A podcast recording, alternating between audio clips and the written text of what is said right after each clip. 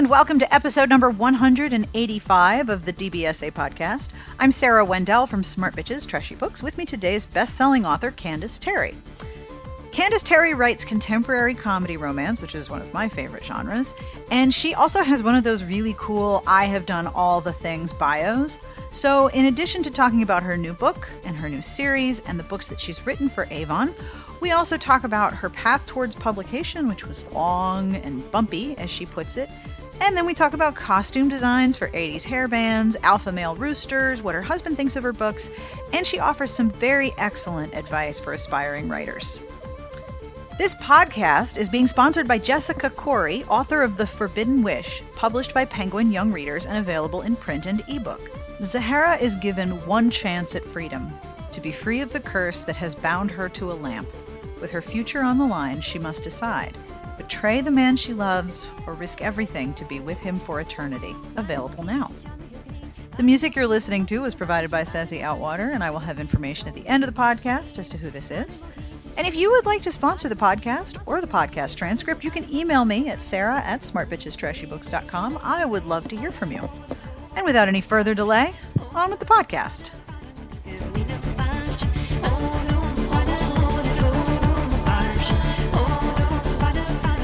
Well, would you please introduce yourself? Okay, I'm Candis Terry. I write uh, contemporary romance. So, I wanted to talk to you about your new series because you have had the really smart idea of combining romance and, and wine. this was very wise. Yeah, yeah. You know, because when you drink it, you gotta you gotta come up with something. Well, I had to get away from all the sweet stuff from my last couple of. You know, I had the Sugar Shack and the Sweet Texas. So I said, let's go to something a little more adult. So it was wine, you know, booze. I'm all about the booze. you know, you can hold the wine in one hand and hold your book in the other. It's a Absolutely. perfectly balanced activity. Absolutely. And if I'm reading on my tablet, I just use my thumb to, you know, Yep. go to the next page. So, yeah, um, I got the idea because all of a sudden in the last, I don't know, five years, the wineries have popped up around my neighborhood. And if, if you come here, I mean, it's it's a high desert. You know, I live in the Boise, Idaho area. It's a high desert. So I'm like, who wants to grow wine here? And the wines are wonderful. And then when I was in Texas, which I go to Texas a lot, it seems like, they have that whole road out of Fredericksburg to San Antonio that's wineries. Yep. So I went Wines down like it dry. road. Oh yeah, I love it. So I went down that. I went um, when I went to the um, RWA there. I just rented a car and I went down. I went. I stopped at like well, not all of them. That would make me look terrible, but I stopped at a lot of them. No one would judge if you stopped at every single one. You know, I I'm sorry. I just it's all about the wine, and there's such a difference in the wineries there. So I thought this will be really interesting. So then I started doing the research, and and then of course I don't know why I always write big families. You know, the family saga. I'm an only child. Figure it out. I don't know Just inventing all of your siblings that you don't have to buy holiday presents for. exactly or deal with them because my husband there's six kids in his family, Oh, and that's I'm a lot. Wow, you guys are all a little on the crazy side. So it's great. You know, I can just picture the family I really want. Lovely. And then invent a new one every time you start a new series. Exactly. When I get tired of them, they go away. So your next book is A Better Man, yes. which I have to say features a most excellent tush grab on the cover. yes. He has he this guy straight up has his hand on her bum and I was like, "Way to go, Avon. Just just go there." That's yeah, we wanted to go with something a little more sexy and a little more fun this time. So I said, yeah, grabbing the behind is good, good fun. well, she looks like she's quite happy about it too. Yes. So this Well, comes out March- March 29th, right? Yes, March 29th. So would you tell us about the new series and about the characters? Yeah, um, I always start my my series out with tragedies. I don't know why. Somebody always has to die, and it's really kind of sad and pathetic. I guess that's because I always have Criminal Minds on in the background when I write. So know. some people write to a soundtrack and some people Yeah, write to classical music, some people need silence and you're writing to death Murder and shows. dismemberment and murders. Yes. Okay. yes. So, um, yeah, so it's you know it's always uh, someone ha- passes away and brings the family back together, and there these are five brothers and a teenage sister, um, the Kincaid family, and they're all very different. Uh, one is the, the first one in A Better Man is Jordan Kincaid, and he's a hockey player. And his twin, fraternal twin brother, is a uh, financial genius. And then we have the chef, and you know, there's they all do something. Ryan is the oldest, and he runs the winery. And they start discovering things. They're missing money after their parents have died, and and now there's like a mysterious i've never written mystery but there's like this mysterious reason why the money's gone and who took it and everything. So it's been kind of a departure for me and it's really fun. Is it a little bit less of the sweet stuff and more a little dark or is it still a contemporary comedy? No it's contemporary. It, has a lot of more, lot more funny in it than um, i i can write dark but you know that's for another day. Yeah. When I get older and I, I run out of the funny stuff.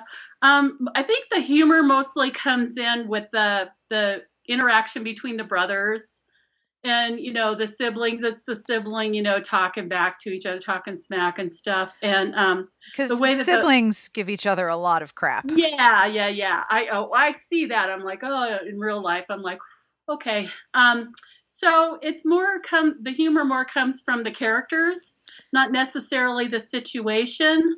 But then I always have like, there's always an animal in my stories, and they always kind of add a little uh, comic relief. And mm-hmm. the one in A Better Man, especially, um, his name is Ziggy, and he he's a dog that has a definite uh, flatulence problem. So. well, I mean, there's no. Is there a dog on this cover? Did I miss the dog? You need no, to put a no, dog on the cover, especially if you could yeah. like Photoshop in a little cloud. Yeah, yeah, that would be funny. A purple, little purple cloud. Um, I, people no. would buy the hell out of that dog cover. I know. it's my dog. There's flatulence on the cover. I need to own this book right now. I know. It's actually, it's like, uh, sadly, it's my dog, not the same kind of breed of dog, but my dog, Natty, she's famous for that. So it's like, whew, that would be funny in a book. well, they don't. The thing about dog farts is they don't dissipate. Oh, like no. they just sort of hang together in a cloud oh, yeah. that like makes its way around the room, and everyone's like, "Oh my god!" And then it moves to the next person. Oh, what the hell? And and they're always silent. So. Oh yeah, you never hear a thing unless it's really bad, and then you just need to run. I know. See, this is what we need in romance. We need more dog farts on the cover. I am totally all for that. Maybe, I mean, you know, if I go indie, I might. forget photoshopping tattoos. Like that's been done. We need just a little yeah. hint of flatulence. Yes, I keep seeing like that lady that coughs on those new commercials. You know, she's got that blue cloud that goes out. It's possibility. I think it's. I think cover designers who are listening should totally get on this. Don't tempt me. I'm a graphic designer, so. I'm here for this. I'm just saying. I'm just saying. I'm totally okay with this. So what's what's book two going to be?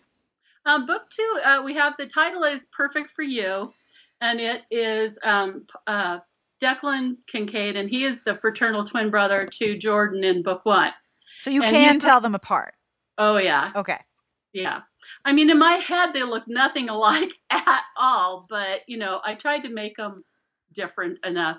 They all have a the, the family has you know the blue eyes and the dark hair, but you know it's all kind of uh they're they're completely different from each other completely. You know, Jordan's a total player, and uh, Declan's just all work no play. So it's it was quite a challenge to write somebody like that because uh, he was a different kind of a hero for me. But he's um, he's a guy who needs to learn how to have fun, and luckily he runs into uh, the woman who will show him. Well, that's yeah. a good thing to read. That that'll create dialogue, which is you know my favorite part of a book. Yeah, yeah, uh, and it's funny because she works for him, and so he's trying to keep the, you know, all business and no, you know, keeping that line from crossing it and all that. And yeah, it doesn't work, of course, but. so I I learned from your publicist that you have tried to write in several different subgenres. Oh my god. It took me 22 years to get published. That is that is a long time. 20, yeah, I'm I'm Scottish, so I'm stubborn as hell, but um yeah. the first book I wrote was historical, and that was way, way, way, way, way back when my daughter was like really tiny. She's uh-huh. going to be 31 now. So um, it, I started with the historical because I just read historicals like crazy, and I thought, oh, I got this idea, and I, and then um, I was so proud of it. It took me three whole years to write, and you know, I just finally after that discovered RWA and everything. So um, then a lot of people told me I did not have a historical voice. Huh.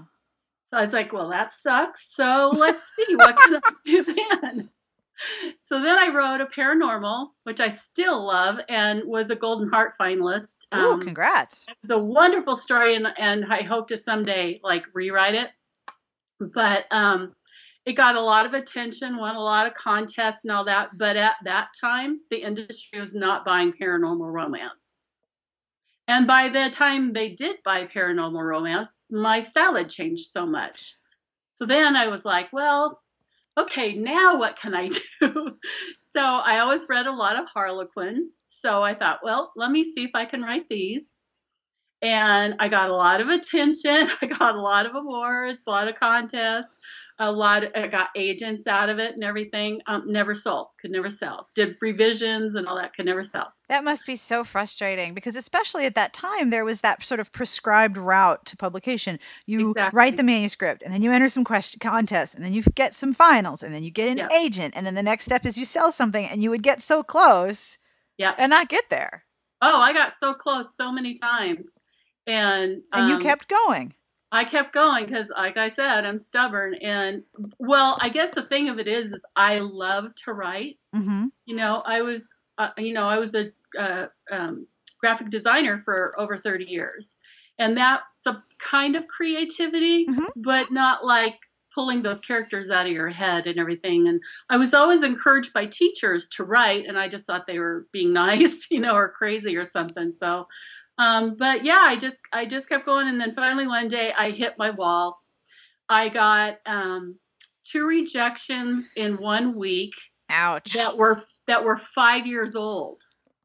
Five years old? Yeah, and there were two completely different publishers for two completely different books. Oh, have and mercy. I know. I'm like, well, that's a sign from the universe. Somebody who is listening right now is cringing. Many people are probably cringing so hard. Oh, Five years? Yeah. I'm like, Good why God. send it back? Why send a why send a you know rejection after five years? But two in one week? Ouch. I mean, that's like that's the universe telling you stop. You have no business doing this. Stop. And so I was like, no, no, I gotta write. I gotta write. I just, I'll do it for myself. So I told my husband one time, one morning we were in the hot tub talking, having coffee, and I just started crying. He's like, but that's your passion. I said, but I, I can't do it anymore. I can't take the rejections. I can't do it anymore. So he said, but that's your passion. So I had to think about it. And then I said, screw it. I'm just going to write the book I want to write. I don't give a damn if anybody. Oh, I'm sorry. I shouldn't cuss. you can totally cuss. There's no FCC here. Oh, Come on. Go ahead. Drop as many F bombs as you want. I cuss a lot. So okay, I'll... great. This is perfect. I don't edit those out. Okay. so I said, you know, I don't give a damn who, you know, likes it, doesn't like it. I've been listening to my critique groups. I've been listening to these editors that want me to revise it to their way and blah, blah, blah. Screw it. I'm just going to write what I want to write. Right. And that's it. And so I started writing and I found the passion again because I kind of lost it. And then a friend of mine, Rachel Gibson, um, said, Hey, I got to go to this conference in Utah. Want to go with me? Road trip, buddy. I'm like, Sure, I'll share the Cheetos with you. So we drove to the Utah conference, and I wasn't going to do anything. I went to the conference just to go, just to be a road trip buddy. And uh, I paid for the conference and everything because I was going to eat their meals. So I right. thought that was polite. And so um, I ran into this nice young lady who was a new editor at um, Avon Books. And she asked me if I was going to pitch, and I said, no, no. I've only got four chapters of the book done, and blah, blah, blah. And, and she talked me into it so why don't you pitch? And I'm like, I because I didn't come here for that. I came here for the Cheetos, you know, and the food and the free food. so I, yeah. I ended up pitching to her, and she's been my editor now for five years. Wow. So it's just amazing. And I look at her and I'm like, she's younger than my daughter, and she's a, one of the smartest people I know. And I, I, I, I appreciate her so much for the opportunity she gave me because I was the first um, Avon Impulse author out of the gate. Yep. And then I was the first one that they moved over to um, mass market. So I feel very blessed at this time, but man, that road was bumpy. That was a very long road. Yeah. So, who is your editor at Avon, and what have you learned about your writing from from working with her? Because I, I um, I write on the internet, and we don't have a word limit. We don't Yeah. have any limitations at all. So I've had to learn how to edit myself, and in the process Yeah. of writing three books, um, I've learned a lot from having been edited. What my ticks are, what my bad habits are, what words I need to stop using already. And I learned a lot from being edited in that way. Has that been true for you? Yeah. Um, her- I, Amanda Bergeron is my um, editor. Mm-hmm. and um I- like i said she's one of the smartest people i know she's just she's just gosh she's just so smart she's a brilliant young lady but um she makes me dig deeper uh she's she really wants you to f- figure out what's really going on not just the all the surface stuff and so she makes me really take a longer harder look at uh, what's really going on in that person's head and heart. And I'm telling you, sometimes it's not been easy. Um, the book that I did, uh, Sweet Surprise, we rewrote the hero three times Whoa. because we couldn't get him right. Because his heroine, he had to be perfect for his heroine. I mean, he had to be perfect for her. And so uh, we wrote, rewrote him three times before we were both really happy with him. And I'm thrilled with the way that he turned out. But, you know, it's just digging deeper. And that that's the one thing she's really taught me, you know, is to s- stop going just on the surface of what things should look like and really dig because that's where you get the emotion. And I hate to say it, but when a reader tells me that I made him cry, that makes me feel really good. You Oh like, no, that's a huge compliment. yeah. I mean, it just, you know, uh, uh, because if I know if I'm crying while I'm writing it, which I have in a couple of books, that, you know, if I don't hit the reader in the right heart spot, you know, it's, it's, it's not an achievement for me. Oh yeah. So, yeah. So she's really taught me to edit myself to get rid of the extraneous BS and you know yeah that's nice but you know we're not just going to send them on a walk in the park and there's got to be a reason they're in the park you know so that was the that was the biggest thing i learned her uh, from her and to um, stop listening to the outside uh, so i never read my reviews because i don't want them to sway me for anything um, Good I, appreciate I appreciate every single person that writes a review. I'm, I'm very thankful for it, even if they're a bad review, you know, which uh, it teaches you something, you know, hey, not everybody loves you, you know. I uh, I have told many people many times in a, in a workshop I give about reviewing that even if it is the most negative review you have ever received ever, if they spelled the name of the book and they spelled your name right, that's a win because someone will absolutely read that review and be like, I need to put that in my eyeballs right now. Get out of my Yeah. way. I'm going to go buy it.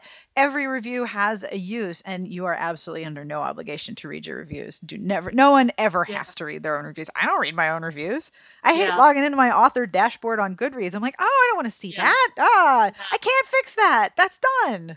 Well, I I used, that. I did in the beginning. Yeah.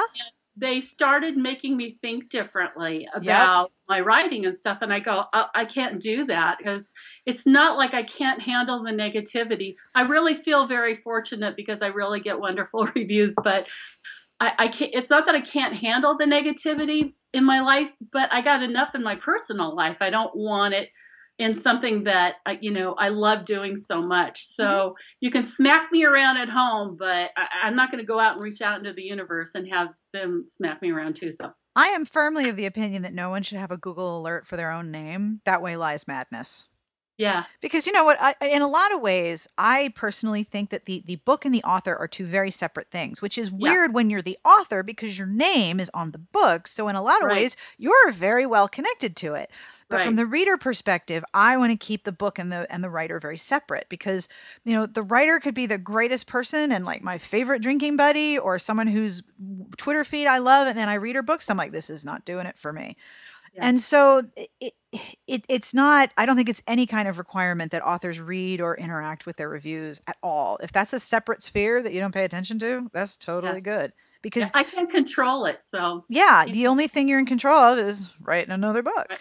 Write in the book. Yep. Exactly. So that's a lesson I've learned. You know, I had in the beginning when I started writing, I had to write fast and furious. I had books coming out like every couple of months, and you know, then they call and they'd want a novella, and and, and I was like, I was in too much of a hurry to Mhm. get you know anything, and my focus was on writing a good book. So that that still you know is a lesson I learned. Write the write the damn book. And let everybody have their opinions. You can't change it. Nope. So. And and I always tell myself, yeah, you know, you can't go out and fix that error. There are a couple mistakes in two of my books that make me absolutely like just twitchy. Like I want to go fix them, but I can't find every copy of that book everywhere and be like, I just hi, you don't know me. Just I need 2 minutes on your bookshelf. And maybe I'll use your bathroom because it was a long drive to get here, but I just I just need just give me 2 minutes with this copy of my book. You're never going to see me again. I just need to fix this one th- I mean, people would I would get arrested. it's Yeah. very tempting because I know there's a mistake in there, but I can't fix it. I just Yeah. have to be like, well, let's not make that mistake again. Yeah, and you and you do get called on from readers. That, Did you know there's a typo in your book? Yep. And I'm like, you know, Darn it. Yeah, humans, man. I, I I read the whole thing and I corrected and a copy editor did it and we all went through it and I don't know what happened. Yeah, I humans. Humans made this thing and we're Yeah. flawed, which sucks. And it's so totally frustrating when there is, but you know, Yep. it happens. Yes, it does. So before you got published, do you know how many books you wrote? Yeah, I wrote nine Nine books. nine books. And so you wrote paranormal and you wrote historical and now you write contemporary. yeah. Do you ever want to go back and um, try one of those books or maybe have one of your contemporary characters be writing that book and then you can release it as a side project? um, most of them no, uh, because my writing has changed so much, you know, over the over the years. I legit But, just stepped um, on my dog's tail. I'm sorry, no. buddy. He's going under the couch. Oh, the lady, that was mean. I'm sorry. I'm leaning That's out of I- frame to reach for my dog. Mine are laying outside my window right now. That's all they do. They lay around the laziest dogs ever. So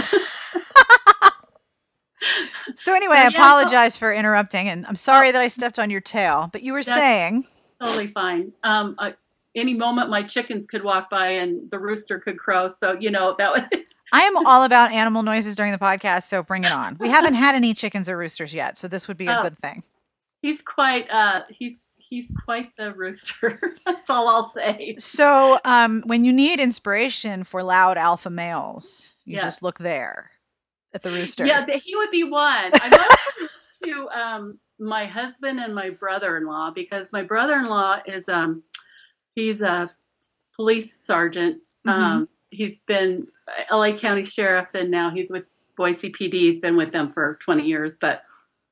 Uh, and my husband, they are the two alpha males, and, and I always go, okay, way over the top alpha males. Let's tone it down, and that'll work. so you have one of the bios that I call the I have done all the cool things bio. Because you have done a lot of cool things. I have. So please tell people some of the cool things that you've done. And and I'm curious if any of them have worked their way into your books in some way. Yeah, I've had quite a life. I, I said I got to write my own obituary because nobody will believe it, you know. But um, when I, when I was a kid, um, it was all the rage, you know, for kids to learn to tap dance and all that stuff. And um, my dance teacher decided that I was the next Shirley Temple, and so he um, put me on. I was on TV. I was on a show called the Jack Berry Variety Show and I sang and I was a ventriloquist. I'm thinking I must have been a very poor ventriloquist, but um, so I made a record. I was on TV when I was a kid, and I was in a rock band when I was in my late teens, early 20s. Um, I worked as a recording engineer in the in uh, Hollywood hmm and I've met many, many, many, many stars, which my husband and I always laugh about. I go, nobody would ever believe I met all these people, but it's true. From O.J. Simpson before the murders to Charlton Heston, and I said, yes, I did say, oh my God, it's Moses. Um, I'm gonna guess that he would get that a lot. yeah, he was so nice. He was very old and looked very frail. Um, but he was a very nice man. And uh, Jimmy Stewart, who's always been one of my favorite actors, and oh my goodness. my husband's favorite actor, and he was my husband was so flabbergasted that he was in the same room with Jimmy Stewart. Oh my God, it was like being in the same room with John Wayne, you know. So I, I, go, well, go say hi to him. Go in, and my husband's he he lets me do all the talking for him. So I said, you you've got to go say hi to. My God, you'll never you'll never forgive yourself if you don't. So he literally chased Jimmy Stewart out the door with it and his wife as he was leaving. I just laughed my ass off. I was like, oh my God. He probably thought, because my husband's six three. I was yeah. probably thought, you know, this weird dude's coming after me, but he was a very polite man. And so, you know, I, I, um, I was a hairdresser when I started out in the working world and um, ended up being a graphic designer for over 30 years. It's like, I'm one of those, you throw it my way, baby. I'm going to take that ball and run with it. So, so you worked with 80s hair bands. Oh, I did. I was actually I, my first husband was a heavy metal musician. Ah, you know, I was listening to a podcast the other day about whether or not it's a good idea to date musicians. No, no, no, no. That was exactly their perspective too. They were like, yeah, no, just not yeah. no. No, no, yeah, um, it was it was the surge of the '80s. Um, here, and his band would play with uh, Motley Crue, of course, and L.A. Guns and Cinderella and Poison. All those guys, they all played the troubadour and the whiskey and all of that. And I did sound for his band at that time. So I met all these guys, and the funniest thing I ever had was um, uh, Tommy Lee from Motley Crue, the drummer, crazy drummer guy. Yep, yep. He had gone to one of my ex husband's shows. My mom had gone along with me to hear the bands, and she's like, What's wrong with that young man? He's so tall, so skinny, and so pale. I go, Sex, drugs, and rock and roll, mom. That's just how it happens, mom. so yeah, I designed costumes for them. And... How do you design a costume for an '80s hair band? What are the required elements? Like, what um, did they have of, to have? A lot of ripped crap, you know. so I bought this new jacket, and I took a steak knife and I stabbed like, it a bunch know, of times. Slashing. Then you watch watch the guys who were really big, like Van Halen. I mean, I remember seeing Van Halen when they were called Mountain, and they played in this little dive place um, where oh, I wow. lived because I lived in LA, the LA area, and um, you just watched what they're doing and say that looks good that looks good that sucks. And then you just kind of go on your own thing and what looks best on camera because videos music videos were becoming really popular at that time. So you know mtv was like the hot thing so you just looked at flashy, sparkly, sweaty, ripped, long. I mean, the hair was always the thing, you know. So you know, I was a child of the '80s and '90s, and I tried to get my hair that big, and it did not happen. What was the secret? What was what was the secret? Oh, uh, 14 pounds of hairspray. I thought and so. they used to have these what they call rat tail combs. Yep, I have one. Back comb, back comb, back comb. Ugh. Yeah. Yeah, it's not the kind of guy like we have now where you want to run your fingers through their hair. No, no. I mean you could, but you get stuck. stuck. yeah. Like, oh, I found some snacks in here. Let's see what else is stuck in the rat's yes. nest. Yes. Oh, that's yeah, messed up. Crazy time. It was fun. So for 80s hairband costuming, which I think should totally be in a book, by the way. Um, does it have to be comfortable and breathable? Or because I have always looked at these people jumping around on stage wearing leather, and I'm like, that has to chafe. You have to be so uncomfortable right now. Yeah, um, most of the time they wore spandex, and it looked like leather. And it was actually it was really hard to find stuff in those days to just go in and buy out of a store. There were a couple of places in Hollywood, one on Hollywood Boulevard, um, and a lot of them went to the Pleasure Chest in Hollywood, which mm-hmm. is a total S and M store, uh, to buy stuff. I mean, oh, you black leather Halford, fringe. Yeah. Yeah, I think Rob Halford of Judas Priest, you know, that's the only place he ever shopped was at the Pleasure Chest. But um, you, you know, you just try to find the wildest, craziest, loudest things that you could find that moved with their bodies. You know, of course, because they were very they were very active. It's like now, you know, I, I love country music, but I'm like I can't go to the concerts because I'm like. so I'm just used to jumping around, I guess. So with with the with the amount of, of, of involvement you had with the music industry and with design and with costumes. How has that affected you as a writer? Does it make your style, do you think, more visual? Do you have to envision a picture in your mind and then describe it? Like, how do those things relate? Um, my my writing, my books come to me like a movie in my head. So I'm a very visual person. Yep. Um, and I actually I do see, and um, I think that all going with all those loud colors and and movement, um, there was so much movement in those days of you know rock and roll and stuff, um, and so much sexuality in them. Mm-hmm. I mean, um, you know, like uh, uh, INXS, the lead singer, I was like, oh my gosh, he's the sexiest man. And it was just because the way he moved, Yep. you know, or Jim Morrison from The Doors. Weirdo, but God, he was sexy, you know? So it, it pulls in a lot of that to me, a lot of movement, a lot of color. Um, I, I just always see like it's a movie in my head. Try explaining that to someone who doesn't write and they think you're ready for the nut house, you know, but which I probably am, but so I think it I think it helped. Um, I've always written in some format. When I was a teenager, I wrote you know the angsty uh, teenage poetry and all that stuff. And um, I did take drama. I want.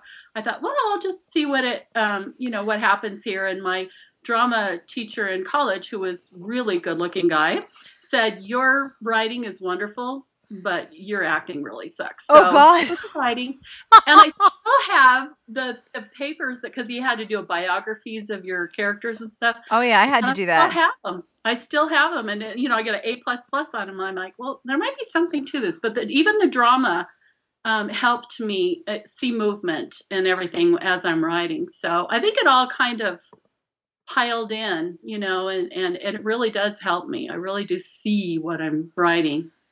When you're starting a book, do you have um, do you usually have a scene that you start with, or do you start with the research and then the characters show up in your imagine later? I always get um, a character 1st Mm-hmm. and their problem or their situation. Um, and then I have to go from there. Um, I, when I, I don't really write like some people write like these big long outlines and stuff for their editors.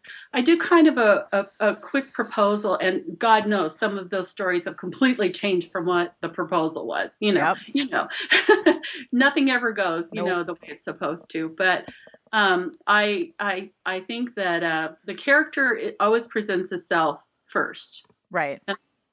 You know, whether it's the heroine or the hero, one of them always pops into my head, and then the whole story comes comes into place. I don't know how it works. You know, I'd like to. I'd like to turn it on when I need it. With your travels, because I know driving through Texas influenced your books, and going through wineries in you know in and around where you live has influenced your books. Do you ever have to pull over and start writing things down? Oh, yeah. I take tons of pictures um, and I write notes. My husband laughed because when I was writing the Sweet Texas books, when I first started them, we were driving through this little town called Comfort. Mm-hmm. Um, and we were driving through, and I look up, and there's goats everywhere in the hill country in Texas. And I'm like, what the hell is with the goats? And so then we're driving down the, the, the main street in Comfort, Texas, which is, you know, that big. Mm-hmm. And I look over and there's this little antique shop and it's called Miss Giddy's. And I go, Holy damn, I am writing a goat into my books and her name's going to be Miss Giddy. my husband's like, All righty then. Okay, so dear. I'm writing down. I write out, you know, and I see what I see Miss Giddy in my head. And I write down, I write down so many odd little things. Like my husband says, that's what he likes reading about in my books is all the little details. Like, uh, what kind of birds are in the trees. It might be only a one sent, sentence thing in the book, but I actually saw it. I actually wrote it down. There are these birds in the trees called grackles that make so much noise, you know, that you can't hear yourself think sometimes. And yeah, I, I write weird stuff down, but Well, that's sort of like contemporary world building. Yeah, That's that's what you have to sort of add to create a realistic universe. It's not just Yeah. birds, it's a specific kind of bird. I mean, I've been I moved in December and now that I've been sitting outside, I've noticed that the birds around me sound different. Because yeah, I'm used to one sound and now I have a whole different set. Those Oh, are the things you notice in your world. yeah. Yeah, uh, we do a lot of bird watching here. I live in a birds of prey area, Mm-hmm. So we have um, everything from golden eagles to I have four owls that live on my property. and One's That's owl. cool. It's so cool. I listen to them at night, you know, and you can go out. And my husband and I were actually out in the hot tub one night, and there's this white spot in the tree, and I'm like, I think we're being watched. And it was the snowy owl, and he's just sitting there watching us in the tree. But it, it does give me a flavor for everything, and that's why I always have to go somewhere where I'm writing about. Mhm. My first series was set in a fictitious town called Deer Lick, Montana Mhm. which the Sweet Texas came because my editor said, "Please don't pre- pick another freaky name like Deer Lick." I go, but it it's so normal in in Montana, you know. Deer Totally. Lick fits. But um, I mean, there's a park called Big Bone Lick State Park. I know. Deer licks nothing. So I'm like, I have to go these places and get the feel for them, um, so that I can write about them and be, you know, real. Right. I don't know if that makes sense, but Totally makes sense. Yeah. So when I I had a an event in in uh, Portland last October, and I my series is set in the Portland Vancouver area, and so I drove up there because it's only about a six hour drive. I drove up there and I drove all around and I found these lit. They're all little wineries, and I'm driving down this driveway thinking, wow, this is like the ones at home, you know, very small. These people are coming out and they're like looking at me like, who the heck are you? You know? and I go, hi, I'm a writer and I'm just like doing research. And they go, oh yeah, well we're just we're we're going down here to meet some people for lunch, but go ahead on up and wander around, do your thing. And I'm like, sweet. I just went up and took tons of pictures, and you know that's how I get the flavor of things. Um, Sweet Texas is really downtown Boerne and Comfort Texas mixed together, and you know, so it's it's all very fresh in my mind, and I think that's why I can visualize so well because I've Right. been there. You know, And you're creating basically your own story visually Yeah. in your head and then describing it in text. yeah. That's yeah. very cool. The best compliment I ever got was from, uh, well, several uh, uh, the same compliment uh, that I really got Texas right. And I Oh, thought, that's a lovely thing. That was wonderful because I love Texas. I wouldn't want to do it any injustice, you know. But so that was a great compliment to me. And one thing I'm always fascinated by when I travel in the US is how very different culturally little pieces of the country are from each other. Yeah. Like three hours out of your way, and you're in a significantly different culture in a lot of ways. Yeah, And so to be able to write that down and say, have somebody say you got it right, that's that's a huge Yeah. compliment. Yeah. It it really it, it- that probably made me feel better than anything. I was like, okay, I nailed it. Phew, you know. well, it's funny. My husband and I, my he always goes with me when I or mostly goes with me when I go on these little travels, and um, it, it, we find the odd things around the neighborhood. You know, when we go, uh, it's like when we went to um, the hill country in Texas. We're like, they got bat caves. My husband's like, let's go see the bat caves, and I'm like, okay, only if like Christian Bale shows up or something, you know. And he's like, no, let's go, let's go. So he talks me into these weird off kind of little things Yep. that you can go see. And we were sitting there, and there's like millions and millions of bats coming out of this cave, and my hair was literally going like this from the wind. The wind of the, I was like freaking out. But only those guys in that area know about that bat cave, Yep. you know. And it's like so you can write about things like that. I don't think I wrote about that cave, but you can write about things like that Yep.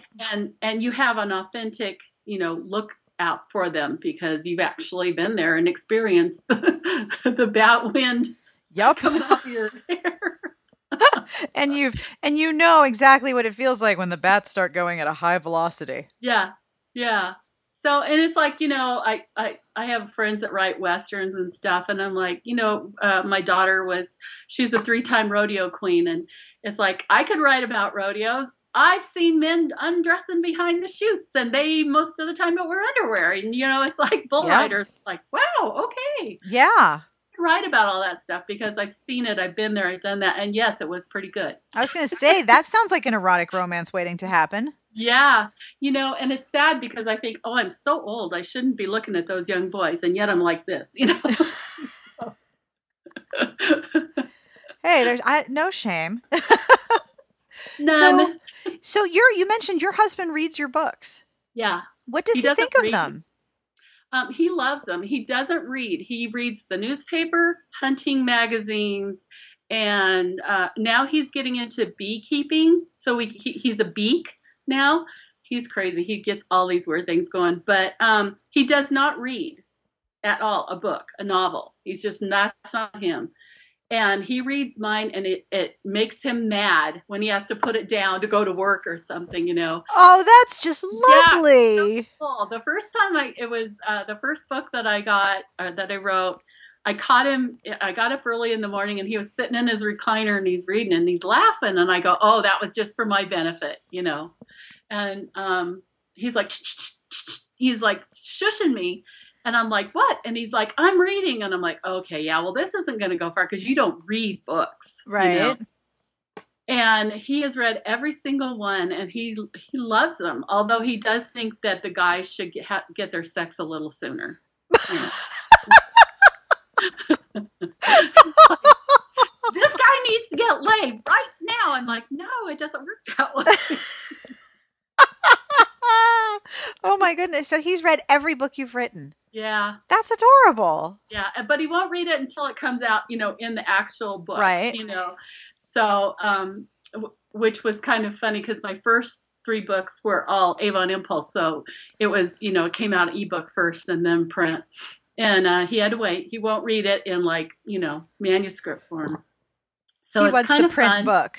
Yeah. He supported me so much all these years, you know, and and uh, he's wonderful. But he really he he really loves the stories, really loves all the detail. You know, I I hear him laughing when he's reading, but he definitely thinks the guy should get laid faster. so Now the question is: Does he think that it, the, the poor man is in some way deprived, or does he just want to read the sexy parts sooner? It could be. he he says that it's like when you're read because I do both from the hero and heroine's point of views. right. And he says when he's reading from the her- hero's point of view and he's looking at the heroine, he says, I don't know who she is, you know, but he goes, when I see him looking at her, he goes, it's kind of a turn on and you kind of vicariously live through this guy. So you're like, I'm hot for this woman. I want her right now. So he's identifying with the hero. yeah. Because there's a lot of people who think that romance readers we identify with the heroine or we Yeah. take her place or we we read symbiotically connected and he's identifying with the hero like well well hey Yeah. He's like, hey, hot chick, let's go. You know? that's fascinating I know. So I'm like, alrighty. so does he ever give you feedback or does he ever tell you what he liked or didn't No. like No, he, one time he helped me uh, with um, it was um, Any Given Christmas, my Mhm. second book. He kind of helped me with that because my editor and I were struggling for. I mean, this guy was a um, an NFL quarterback, and you know he's a total alpha male. So I'm like, oh, what would he do in this situation? So I asked my husband for his advice, and he actually said. Um, the thing I would never think about, you know, and he gave, he said, well, he would be feeling shame, you know, and I'm like, shame? What? Huh? What? You know, and it made so much sense. So if I'm kind of stuck with the alpha male, I might ask him a question, but that that's it. He doesn't um, he doesn't ever offer. He just says that he really liked it. He has his favorites, you know, uh, heroines and heroes and all that stuff, and um, uh, he doesn't see them in his head like I do because he kept thinking that the Wilder brothers from Sweet Texas look like Rob Gronkowski from the Patriots, and I'm like, no, no. I said Chris Hemsworth, not Rob Gronkowski. But um, so he doesn't ever say anything like, "Oh, I liked it, didn't like it." You know, you could have done this, but no, none of that kind of feedback. He just tells me, um, you know, he's just very supportive. That's Keep very going, says. cool. One question I always ask people, I told you I was going to ask this one, is what have you been reading lately that you've really enjoyed and recommended? Oh my gosh! Well, I'm a readaholic. Yes, I is- know that problem well. Oh, it's bad. Um, I've actually I can't tell you the names of the books, but I just read my Rita books for the Rita contest. Oh, you're a Rita judging. That is a lot of reading. You are you yeah, I got you are the books. perfect person to get that big old box of books. Oh yeah, I and, and I've like um sometimes it's hard um because there are some categories I don't or genres I don't read. Mm-hmm. Um, obviously, uh, I like things with alpha males, and I, I, I couldn't write a beta male if I had to because I wouldn't know how. I don't know any beta males, so um, those are are tough for me. Although I think there are some wonderful books out there with that. But I got um, I got six erotica books this time um, instead of four Amish books, which I got one time, which were really hard for me to read. Uh, there, I'm just not goody goody two shoes enough to read that kind of. I'm sorry. That's okay. I gotta have the hot and heavy. Um, so I I wasn't really an erotica reader before. Um, I I loved every single one that I read this time. They were phenomenal books, and I wow I rated them very high because not only I mean I don't understand the S and M thing, but that's okay um, because it was about the characters Yep. and how and why they were into this, and it wasn't so much the sex acts; it was the characters. I just found them powerfully written and wonderful. oh you know, cool so- Yeah, so um, I, hey, I'm on board now.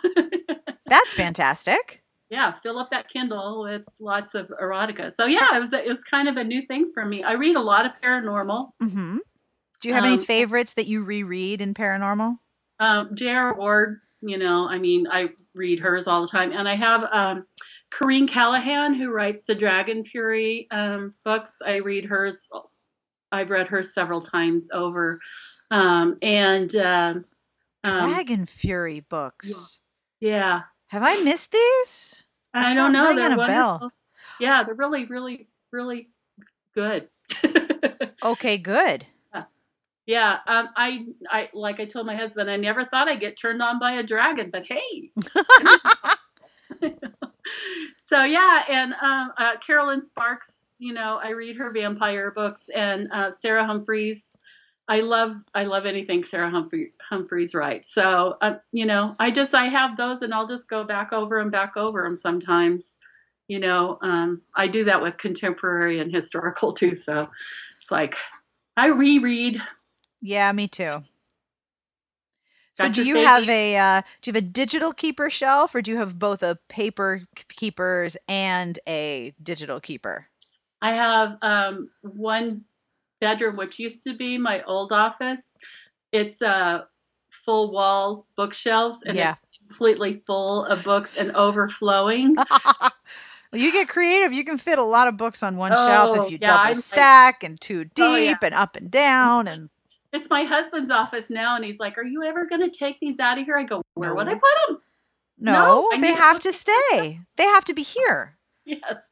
And I have, um, I also read on Kindle because sometimes when I'm reading a book and it ends at, you know, like 1.30 in the morning and I, I got to have the next book. So I Yep. go right to the store. Um, so I have a ton of books on my Kindle too. I'm just, I'm a readaholic. I read, read, read, read constantly. And that's kind of the hard part about being a writer is that it's harder to read as much as you really want to. Yep. Because I, it's like today, it's like 45 or mile an hour winds going on outside. It's gray, it's ugly. I don't want to work today. I want to just go sit and read, you know, Yep. and uh, I can't. I got revisions to do. I understand. So, So, yeah. before we go, if you had if you had one piece of advice to give someone who's listening who is an aspiring writer, what would what advice would you give them? I would tell you to tell them to trust themselves, not listen to everything everybody tells you is the way to get published or the way to write.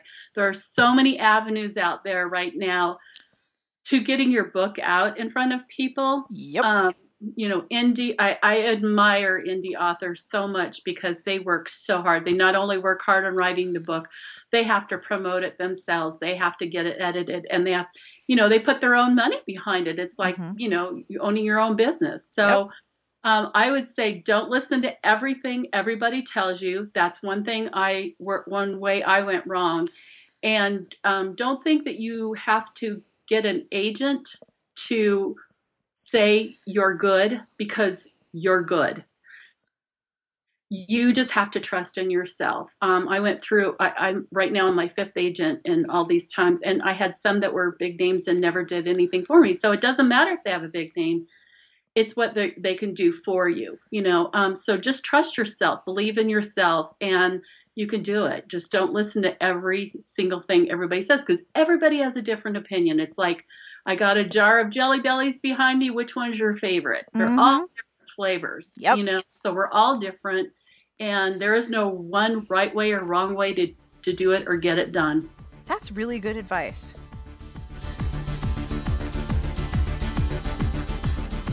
And that is all for this week's podcast. I want to thank Candis Terry and her publicist, the very lovely Caro at Avon, for hooking us up because I really enjoyed this interview and I hope you did as well. You can find Candis on her website at Candis Terry, that's C A N D I S T E R R Y dot com. I will have links to her website, her Facebook, her Twitter, and the books that we mentioned in the podcast entry on Smart Bitches Trashy Books slash podcast.